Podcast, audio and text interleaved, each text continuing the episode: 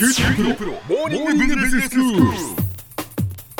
今日の講師は九州大学ビジネススクールで世界の経営環境の変化について研究なさっている村藤勲先生です。よろしくお願いします。よろしくお願いします。先生今日はどういうお話でしょうか？今日は朝鮮半島の行方っていう話をしたいと思うんですよ。はいで去年あの北朝鮮からねミサイルがたくさん飛んできたりええ。核実験があったりして大変だったじゃないですか。はい。で今年はなんか6月にシンガポールでトランプ大統領とねそれからええ。金正恩が会談してはい。なんか体制保障とか軍事演習をやめてくれれば非核化してあげるよみたいなね話にどうもなったらしいと。うん。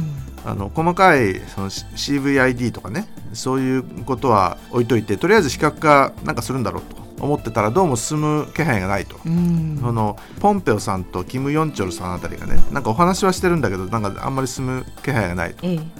日本的に言うとね非核化を CVID でやってくれと。あの C ってのは complete。V ってのは verifiable、I ってのは irreversible で D は dismantlement完全で不可逆的なっていう。完全で不可逆的なっていうやつですよね、はいはい。はい。でそういうのちゃんとやってくれと。ええ。あと日本だからその拉致問題がはい。あったりしてね、えそういうのやってくれたらまあ戦後の賠償金うん韓国と一緒に考えるかなと。いうのは日本の立場ですよね。でアメリカもその CVID の非核化別にやめたわけじゃないんですよ。アメリカはそうしようとしててそれやってくれんだったら終戦だとかね。制裁解除とかね。考えようかと。ところが北朝鮮のあの立場はできれば先に終戦したり制裁解除してくれない？それから非核化するよみたいなね。ただその北朝鮮が一人で交渉してるとねどうもうまくいかないかもしれないと。いうことでその中国はい。を呼んできたりね、ええそれから韓国と仲良くしたりうん。してるわけじゃないですか。そうですね。まずその韓国と仲良くしてね何言ってるかっていうと、はい。終戦と経済協力ぼちぼちやろうよと。でもともとその北朝鮮と韓国と同じ民族ですからねはい同じ言葉喋ってるうんなんで2つになっちゃったのかと。であの早く終戦なんかしちゃいたいわけですよね。うんだから非核化ちょっと横に置いといて先に終戦できるんだったらね終戦してもいいしそれから経済協力も別にしてもいいんですよ韓国的に言うと。で中国はあのある意味その日米とね北朝鮮の間に立ってじゃあ同時にしたらというようなことを言ってるわけですよ。非核化とそれからその制裁解除ぼちぼちと両方でちょこちょこやっていけばいいじゃないと。うんでそういう意味ではその先に非核化しろっていうその日本とかアメリカとね先にその制裁解除とかあの経済協力終戦しようかと言ってる北朝鮮とその中に入ってるその中国とかね。うん。なんかいろんな人がいろんなこと言言ってるんでね。だから進まないんですか？だから進まないんです。う。ん。でまああの北朝鮮のはい。経済ってどのように成長してるか知ってます、北朝鮮の経済ですか？うん、結構ねこの5年くらいねええ。3%か7%ぐらい順調にあの成長してるんですよ GDP なんですね。うん、ところが今あの核問題。ええ。去年あのミサイルいっぱい撃ったもんでね。はい。国連の制裁を受けてるでしょ？であんな制裁を受けちゃうとねさすがに成長なんかできないわけですうよ、ん。それであの制裁解除早くしたいと。でできれば終戦したいと。韓国が経済協力しようって言ってるじゃんと。日本はなんか韓国にも結構お金あげたみたいだけどうちにも戦後賠償してくれるよねということでそういったものをねぼちぼちと非核化に合わせてくれるとうん。いうようなことを北朝鮮としてはゲットしたいにもかかわらずねはい。日本とかアメリカが最初に非核化でしょって言ってるもんで進まないと。お互いに最初にやることがねちょっとイメージがその異なってると、そういうことなんですね。どっちが先にするかっていううんのでうん、どっちがいいとどっちがいいと思います？まあそれは日本の立場ですので 日本人ですので先に非核化だろうというふうに思いますが。でもそしたら嫌だって言って何も進まないかもわかんないですよ。ね。でもじゃあこちらがですよその分かったとその制裁解除をしようと。うん。で保証もしようと。うん。果たして本当に非核化になるんだろうかという。嘘つくかもしれないしね。その北朝鮮に対するこう信用度みたいなものがあると思うんですよね。先に終戦して制裁解除してええ。韓国と経済協力もどうぞやってちょうだいと。はい、言ったら結局何の比較かもしなかったと。うん、それはちょっとい嫌ですよね。嫌ですよね。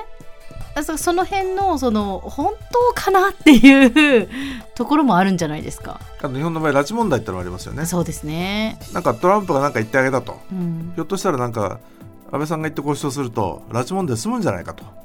日本国民みんななんとなく思ったんですよね。ええとこ何も起こらないと、はい。どうすればいいのかと。いうことですよね。そうですね。であの第2回トランプ・キム・ジョン会談がどうも中間選挙の後に起こるうん。気配だと。はい。中間選挙の前にやっちゃうとねこの非核化がちゃんと進まないと選挙がトランプが負けたりとかね面倒くさいことになると困ると。いうんでトランプもさすがにそのリスクを回避してね中間選挙後に2回目の金正恩会談を行おうということをどうも考えてるらしいんですよ。う。ん。あくまでもトランプ大統領はその中間選挙をやっぱりもう睨んでいるというか中間選挙がまあ、ま大統領ず今大人気投票みたいなのがこの半分分ですからね。もちろんその下院と上院の選挙もあるんだけど、ええ。半分はもう大統領のあの最初のあの2年どうだったのということに対する国民の評価なんで。で私が負けても私が悪かったんじゃないよねみたいなことを言ってるんですけどでも本当はとても気にしてるわけですよね。うんでは先生今日のまとめをお願いしますえっと6月にシンガポールでトランプ大統領と金正恩が会談してもしトランプが、えー北朝鮮の体制を保障して制裁解除してあげれば、えー北朝鮮は段階的に非核化するという共同声明が、えーできたわけですよね。ただ、えー北朝鮮は終戦する前に非核化を先にやっちゃうっていうのを回避したいし日米は、えー非核化するまで終戦とか制裁解除はやりたくないということであの話は全然進んでないと。で韓国のムン・ジェイン大統領中に入って仲裁しようとしてるんだけどもまあ国連の制裁解除をする前に経済関係を進めることはちょっと難しいという状況ですね。今日の講師は九州大学ビジネススクールで世界の経営環境の変化について研究なさっている村藤勲先生でしたどうもありがとうございましたどうもありがとうございました。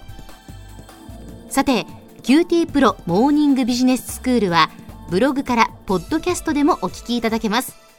また毎回の内容をまとめたものも掲載していますのでぜひ読んでお楽しみください。過去に放送したものも遡って聞くことができます。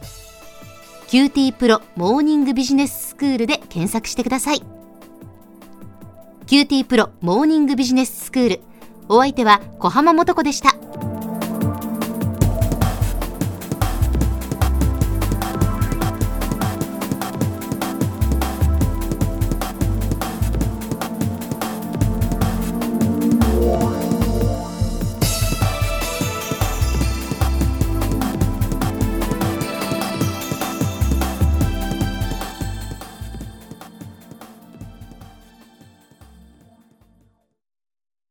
QT プロは通信ネットワーク、セキュリティ、クラウドなど QT ネットがお届けする ICT サービスです。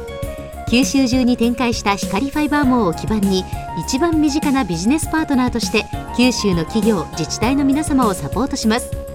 詳しくは QT プロで検索を。